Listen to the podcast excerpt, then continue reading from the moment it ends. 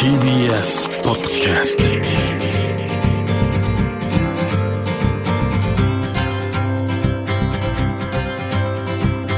おはようございます。石川みのるです。日曜日のこの時間関東2500個の酪農家の皆さんの協力でお送りするこの番組。暑い日は牛乳で熱中症予防。絞りたての話題をお届けします。石川みのる Dairy Life Dairy Life メールをいただいております。これは港区の謎の黒猫さんです。ありがとうございます。これからも生き物環境食生活について正しい情報をバシバシ展開してください。夏は牛乳で熱中症予防ですね。ということで。ありがとうございます。そうなんです。まさに。先日ですね後輩にずっと頼まれていて山登りに連れてってくれと言われてまして仕事ばかりずっとしてきて身も心もそろそろ何かしないとまずいと中年になってきて彼は言うので、まあ、靴やウェアを買いに行くところから2ヶ月ぐらいかけて準備をしてで僕自身がかつて初めて連れて行ってもらった山へ一緒に行ったんですね、まあ、ちょうどこう梅雨の晴れ間があったので朝早く行って雲が生まれる時間までにどんどんこう登っていって雲の中をちょっと散歩もできたんですけども、まあ、途中立ち止まって下を見て今までどのぐらい登ってきたかってことを振り返るのが実は山登りでは大切な時間でそうじゃないとこう先を考えて不安になったり先を急ぎすぎて焦っちゃったりして余計疲れちゃったりするんですよね。まさに今の後輩にはこう大切な時だなというふうに思ったんですけども、まあ、とは彼は初めての山でも汗だくになってヒーヒー言いながら、まあ、でも楽しそうにしてる彼をこう僕見ながら自分もちょっと振り返ってみると20年前に初めて登った時は僕もこんなだったんですよね。だけど今はまるで散歩みたいにこの山が登れてずっと年下の後輩よりも20年前の自分よりも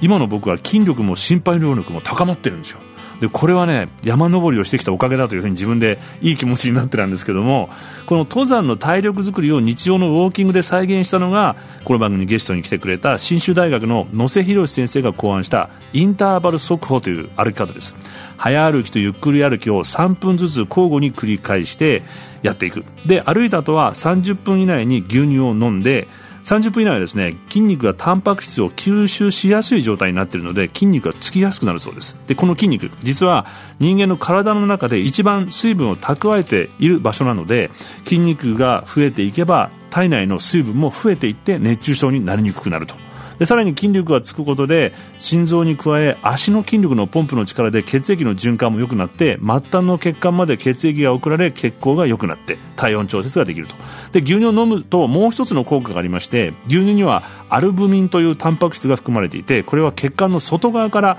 内側へと水分を取り入れる性質があって結果血液の量が増えます。するとさらに末端まで全身に血液が回って体温の放熱効果が生まれてさらに汗もかきやすくなって体温調節がしやすくなると。牛乳が苦手な人は乳製品でも OK なので牛乳で熱中症予防なんです。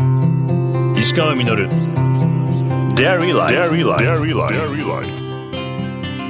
石川みがやってますデイリーライフ。3週目になりますが今週もこの方をゲストを迎えしています。世界ジェラート学術大使でマルガージェラート代表の柴野泰造さんです。おはようございます。おはようございます。今週もよろしくよろしくお願いします。そんなこう、ジェラートでこうどんどんこうなってって、でもう一度その原点に帰りたいと思いも、はい、で世界にこう、でイタリアでも日本でチャンピオンで、イタリアでもチャンピオンになっていくわけじゃないですか。そうですね。その時の審査イタリア人の審査委員長に言われたのはイタリア人が日本の寿司コンテストで優勝するようなことだと言われましたね。でそれなぜなんですかね？目的のないジェラートには意味がない。何を伝えるか。そう。なんとなくこう組み合わせて美味しいものできました。これでは人の心の金銭は動かないですよね。だから消化にいいジェラートを作りたいと思ったんですね。僕のそのチャンピオンになった代表作、パイナップルとセロリとリンゴ。っていうシャーベットなんですけど、セロリが入ってるセロリは消化作用を促進させる働きがあるってことで、必ず入れなきゃいけないっていう僕の目的があったんですね。けど、大会の直前まで、実はあのイタリア人のその大使仲間とかにも、みんなにあのセロリが抜けって言われたんですね。なぜならば、日本人以上にあのイタリア人の好き嫌いがはっきり分かれるのがセロリだから、うんうん、勝ちたいんだったら勝てる味はピスタチオ、チョコレート、アーモンド、この3つだまあ確かにね。優勝した大会のシャーベスフェスティバルの1か月前に、ジェラートワールドドツアーっていうのが日本代表で僕出てたんですね。それで、セロリのジェラートそれで出してたんです。うん、そこで、えー、総合で結果4位だった。納得できなくて、なんでこのフレーバーが4位なこれは正解しとるフレーバーだ。つって1か月のあの大会に全く同じ構成でそのセロリのジェラートを出した。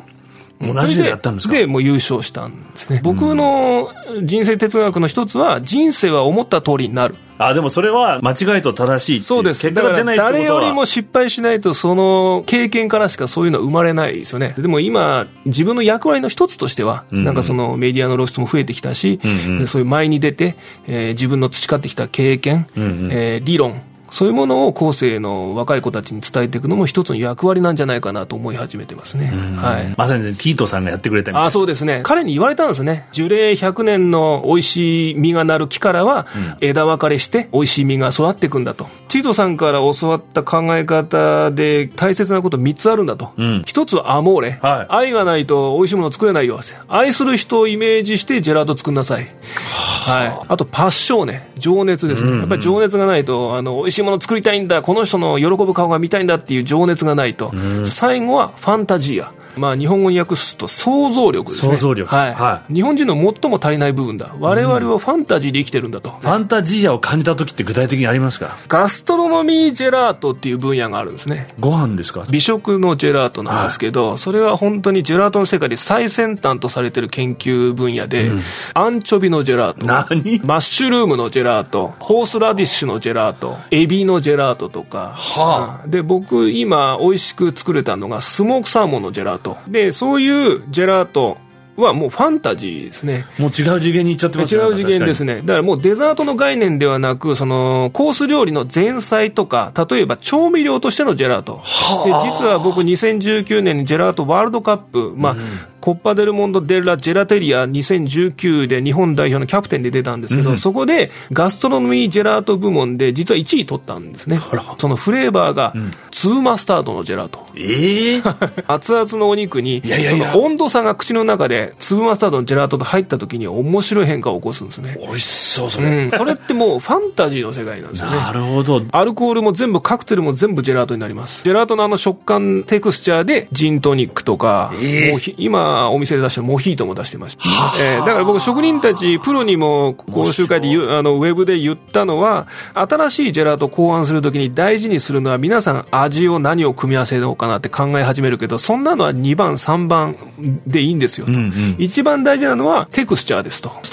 舌触りがものすごい大事ですね。ジェラート職人は、誰がどんなシチュエーションで誰と食べようとしてるのかっていうのを常に想像しながら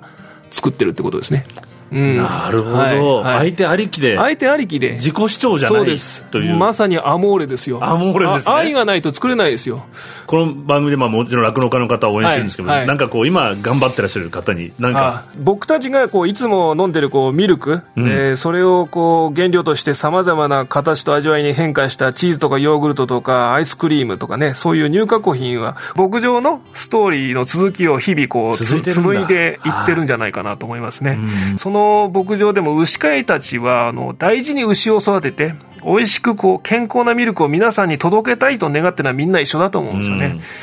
でそしてそれらの乳製品をく駆使して日々のこう鍛錬で磨き抜かれたテクニックと技と想像力でこう驚きの味わいのスイーツ作品群をこう我々に届けてくれる職人たちが実はそのミルクストーリーのバトンをつないでってくれてるんじゃないかなと思いますね。だから、あのー今後もこの日本の酪農どんどんこうらもう盛り上がっていってほしいなと思いますし、若い人たちに、えーその来酪農の再定義を行ってもらいたいなと思いますね。うん、本当にこう酪農は面白くて。ええ、普遍的なそのサイクルですね、ん。自然のこう摂理っていうものが日本の牧場の中に全部凝縮してると思うんですよね、こんな生きがいというか、ねやりがいのある仕事ないなと思いますね。うん。だから消費者の皆さんが何かありますか？なんかミルクのその生産現場のストーリーはそういう思いで酪農家さんがやってるっていうのはやっぱり少しでも知ってほしいなっていう思いがありますね。うん1リットルの牛乳をこう絞られるのに800リットルの血液が循環しないと出てこないんですよね。でそれだけやっぱりすごいことがあの牛の体内で行われてるんですね。うん牛のミルク一滴一滴も本当に大事にしてほしいし、酪農家さんも含めてそういう牛たち自然界が一生懸命命をつないで出来上がってくるのがこのミルクであるっていうのを知ってほしいなと思いますね。で職人たちも本当に努力してあの、うん、美味しいジェラートができますから皆さんの本当に一瞬の笑顔気持ちが落ち込んだこと時とか、うん、塞ぎ込みな時ほどなんかジェラート屋さんにちょっと立ち寄ってみたらどうですかね。で僕のあのお店のお客さん60%男性なんですよ。実はね僕ね、はい、本当にそう思ってるんですよ。ああやっぱりね。みんなね内緒で、はい、はい。あのコンビニでこうじーっとアイスにらんでたりとか、はい。はい、本当はその気持ち表に出そうぜって、はい、そう。ですね。本当にこう美味しいアイスを食えた時、うん、まあ、そのジェラートを食べた時っていうのは、い。や生きてよかったってこうだから僕なんかこう辛い思いをしてる人は、もう他の欲は全部諦めて、このアイスを食べるだけでもう生きてる価値があったなってこう。思う時あるんですよ。はいはい。イタリア人ですね。あ、そうですか。楽しいですえ僕の友達のローマ人、みんなそういう言ってます、ね、この一口のために生きてると。じゃそこにもう一回やっぱりね、帰らないと今日は。そうですね。ありがとうございます。こちらこそありがとうございます。勉強になりました。いやいや楽しかったです。はい、石上のデイライフ、先週、先々週にも続き、3週にわたって、はい、えー、世界ジェラート学術大使で、マルガジェラート代表の柴野泰造さんをお迎えしました。ありがとうございました。ありがとうございました。石川稔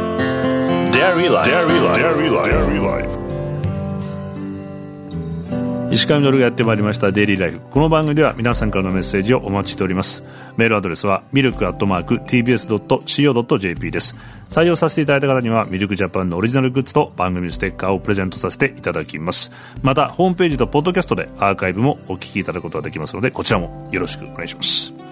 まあ、本当に柴野さん3週にわたってお話を伺っていて本当すがすがしいですよね。こう熱がこうあるから伝わってきて。あの僕の友人がですね実は早くからファッションの世界でも本当に10代の終わりから働いていて一通り仕事をしてファッションの世界の仕組みがこう分かったら行き詰まってたんですねある時。もう若い時ですけども。結局大したことないなこの仕事なんて彼言ってたんですけども。でもふとしたことで気がついたそうなんです。例えば毎日が退屈で仕事がつまらないって考えてる OL さんがいたとして週末に彼の服を買ってくれてそれで気持ちがちょっと明るくなって月曜日に仕事を行くのが楽しみになる。その瞬間に初めて僕のファッションの仕事っていうのができたんだっていうふうに気が付いてからまたこのファッションの仕事のね意味が楽しくなったって彼も言っていたんですけれども、まあ、自分のことだけ考えて仕事してると必ずこう行き詰まってしまう時は相手のことを思うっていうのはね大事なのかなと僕は思ってしまったんですけども。どっかの言葉だったと思うんですけれども人の心に熱がなくなってしまえば世界中が凍えてしまうというのがありました。心は熱くパッショーネファンタジアアモーレで世界をもうちょっとあったかくしたいと思いました。